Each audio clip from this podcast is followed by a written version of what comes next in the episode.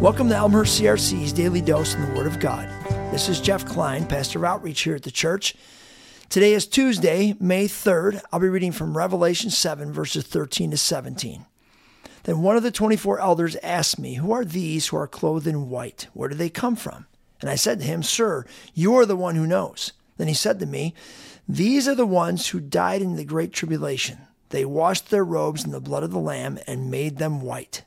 That is why they stand in front of God's throne and serve him day and night in his temple. And he who sits on the throne will give them shelter. They will never again be hungry or thirsty. They will never again be scorched by the heat of the sun, for the Lamb on the throne will be their shepherd. He will lead them to the springs of life giving water, and God will wipe every tear from their eyes. Here, John sees a group of people who are clothed in white, having been washed by the blood of the Lamb.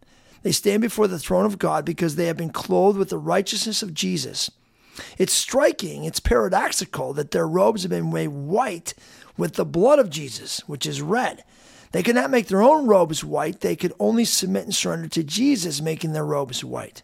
The cleansing power of the blood of Jesus is something we sing about, but have we experienced it? Has the blood of Jesus healed us from all our polluted garments and filthy rags?